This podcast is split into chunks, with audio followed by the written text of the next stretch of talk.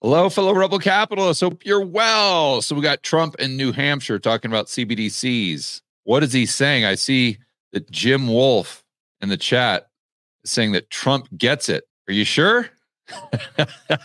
I don't know about that. We're going to have to get into exactly what he said and then come to the conclusion as to whether or not he gets it.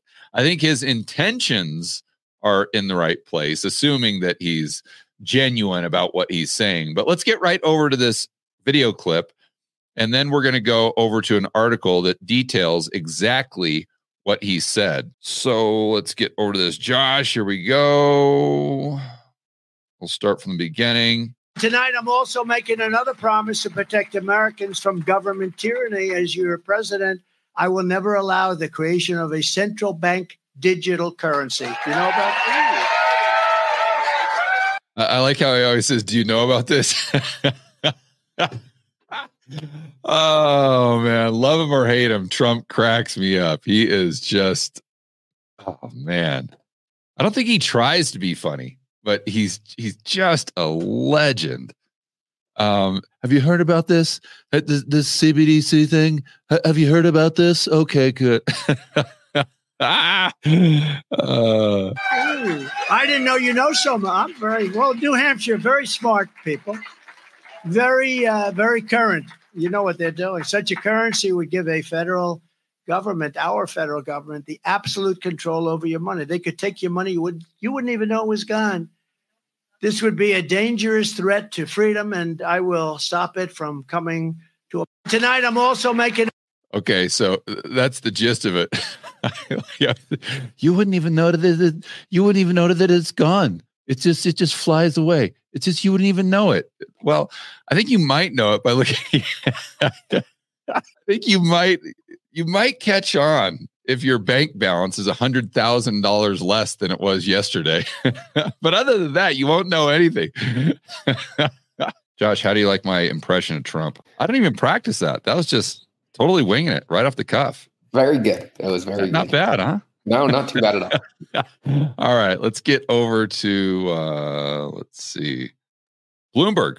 So Trump tells New Hampshire voters he'd never allow Federal Reserve digital currency. Key talking point. Some conservatives say it would enable enable government surveillance.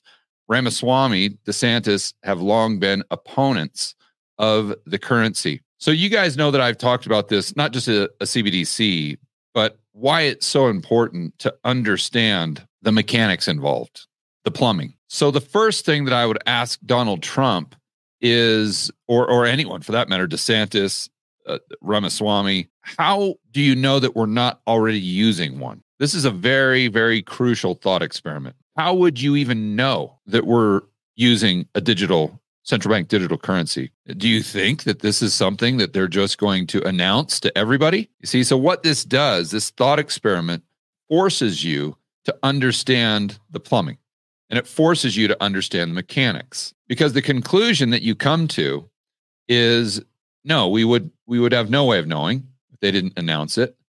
Trump wouldn't know. Uh, Ramaswamy, DeSantis, none of these guys would know. None of these politicians would know unless they were actually informed. And why would you do that, right? If you want to get nefarious about it, put on the tinfoil hat. And the reason they wouldn't know anything about it is because we're not going to have the choice of a CBDC or the dollar.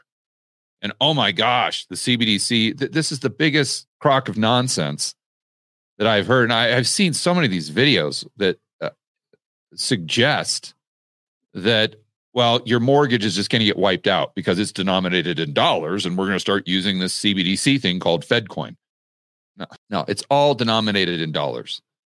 The only difference is that your dollars right now are a liability of a commercial bank, Wells Fargo, Bank of America, etc.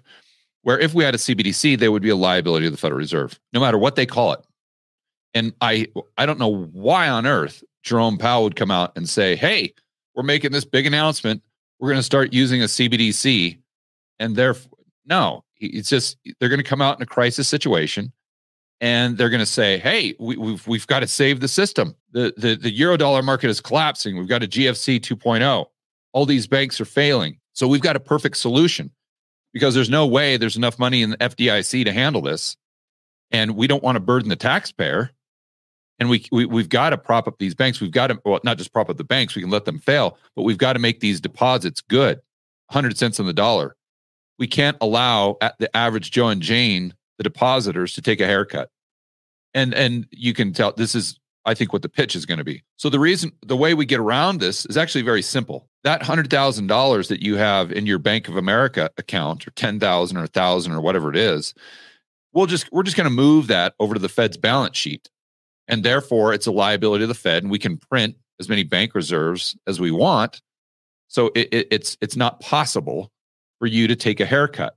Where if those dollars are a liability of JP Morgan or Wells Fargo, now all of a sudden you've got downside risk because you've got counterparty risk because that bank could go bust, right?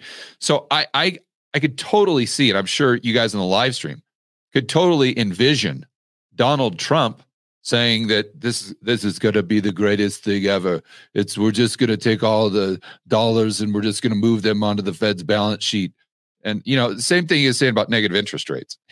For all the Trump supporters, uh, let's, let's not forget that he was a avid supporter of negative interest rates. So I could totally see him coming out, you know, wanting to make it seem like he's the guy that saved the day, and therefore the simple solution is just moving those dollars from the balance sheet of Wells Fargo over to the Federal Reserve. But what we need to do and why we need to understand the mechanics, because we as rebel capitalists or people who value freedom, liberty, and free market capitalism. We who oppose the idea of central planner or giving the authoritarians this type of control understand that regardless of what you call it, if we move those liabilities from the commercial banking system over to the Fed or the Treasury, whatever the central planners, that that effectively is a CBDC. So that's something that we need to push back against. The good news is currently this is illegal. It is illegal for the Fed to have retail accounts on their balance sheet. Now they can have bank entity accounts, but they cannot have non-banks. They, they cannot have an account with the average Joe and Jane. This is already law. Now, are they going to probably ignore the law? Yeah. Or another way around it is if they just merge balance sheets or ledgers. Remember, the BIS was talking about a unified ledger. I think that would be one way logistically around it where they wouldn't have to get approval from Congress or whoever they'd have to get approval to change the Federal Reserve Act is they could just come in and say, well, we're just going to merge everything onto JP Morgan's balance sheet. And then JP Morgan gives the Federal Reserve or the central planners access to that balance sheet. And that's how they go ahead and control the system. And that's how they implement a social credit score or all these other things.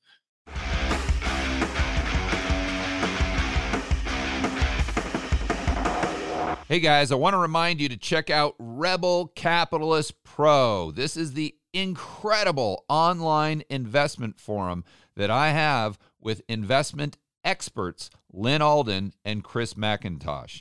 It includes professionals such as Patrick Ceresna from Macro Voices. He specializes in options. Jason Hartman, real estate, and Brent Johnson with macroeconomics. If you want to build wealth and thrive in this world of out of control central banks and big governments, Rebel Capitalist Pro is the resource you need. So check it out today at georgegammon.com forward slash pro. That's georgegammon.com forward slash pro. We'll see you inside with the fellow rebel capitalists that are taking their investing to the next level.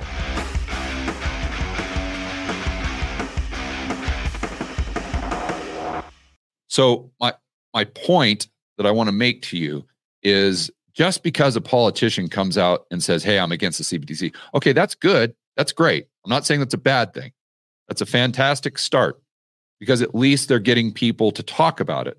And obviously, Donald Trump has massive, massive influence. So the fact that he's talking about it on net balance is definitely a positive. Absolutely 100%. But if we really want the politicians to protect us from a CBDC, they need to understand exactly how it works and how it operates, because that's the only way that they're going to know that we're even using it to begin with. So here's a quote from Trump As your president, okay, we heard this. I'll never allow the creation of a central bank digital currency. And again, that's assuming that he even knows what one is. Uh, such a currency would give federal government, our government, absolute control over your money. They could take your money and you wouldn't even know it. I'd like to point out that they already can. Uh, the IRS can seize your the funds in your account right now. So to a certain extent, uh, they can already do this, which is another thing that we should push back against. Any proposal for a digital currency issued by the Federal Reserve would face significant obstacles. And now this is not Donald Trump talking. This is Bloomberg. And the right, I think they're talking about the Federal Reserve Act, but has already generated significant opposition from conservatives who claim it would allow federal government to track purchases and use that power to ban products. Well, ban the purchases of products through a social credit score. Uh, no, they, and they'll come out and say, "Oh, what are you talking about? Freedom of choice? We're not taking away freedom of choice. You can still choose to buy whatever you want, but it's just going to impact your social score. It's like you can choose to not make your car payment, but it's going to impact your credit score. So then they point out that proponents of the idea say it will speed digital transactions and make it easier to detect fraud and money laundering. Now, let's be really honest about this because what I have seen on Twitter and on social media is that people that have a similar worldview to us, meaning they value freedom, liberty, free market capitalism, they have the tendency to, I think, underestimate a central bank digital currency. And I think they have the tendency to underestimate how willing the general public will be to adopt a CBDC. What I mean by that is whenever I've gone on Twitter and said, hey, here's the benefits that we would have from a CBDC, people just immediately attack you as as and just oh well you're just a, a shill for the government you're this you're this you're this now, look, we we have to be honest about this, right? We've got an opponent. I always use the example of going up against uh, you know Jon Jones in the UFC. you've got a very very difficult opponent. You have to acknowledge that, and you have to acknowledge that opponent's weaknesses, but you also have to acknowledge his strengths. You, you can't just ignore that. Say, "Oh, he's he's all washed up. He's a chump." he's overweight now that he's in the heavyweight division. I don't even need to take him seriously. No, that that's that's the wrong way to go about this. We have to be honest enough to admit that there will be a lot of benefits to a CBDC, just like they said, the speed of digital transactions. And it, it'll be free to transact. What's better than free? If you go to uh, Mexico for your next vacation, you're not going to have to take pesos with you. You can just go ahead and use dollars and it'll automatically convert them into pesos in real time and it'll be free. There won't be a charge for that. So, what's not to like? From the standpoint of the average Joe and Jane that doesn't understand the trade offs and doesn't understand the, the slippery slope this puts us on straight to a path of tyranny. So, I'm glad that they're, that they're, uh, well, Bloomberg, I guess you would expect them to, are actually pointing out some of the features that this has. But as rebel capitalists, as people who value freedom, liberty, and free market capitalism, we have to understand that we are up against uh, a serious opponent here. And that opponent has features that the general public will absolutely love.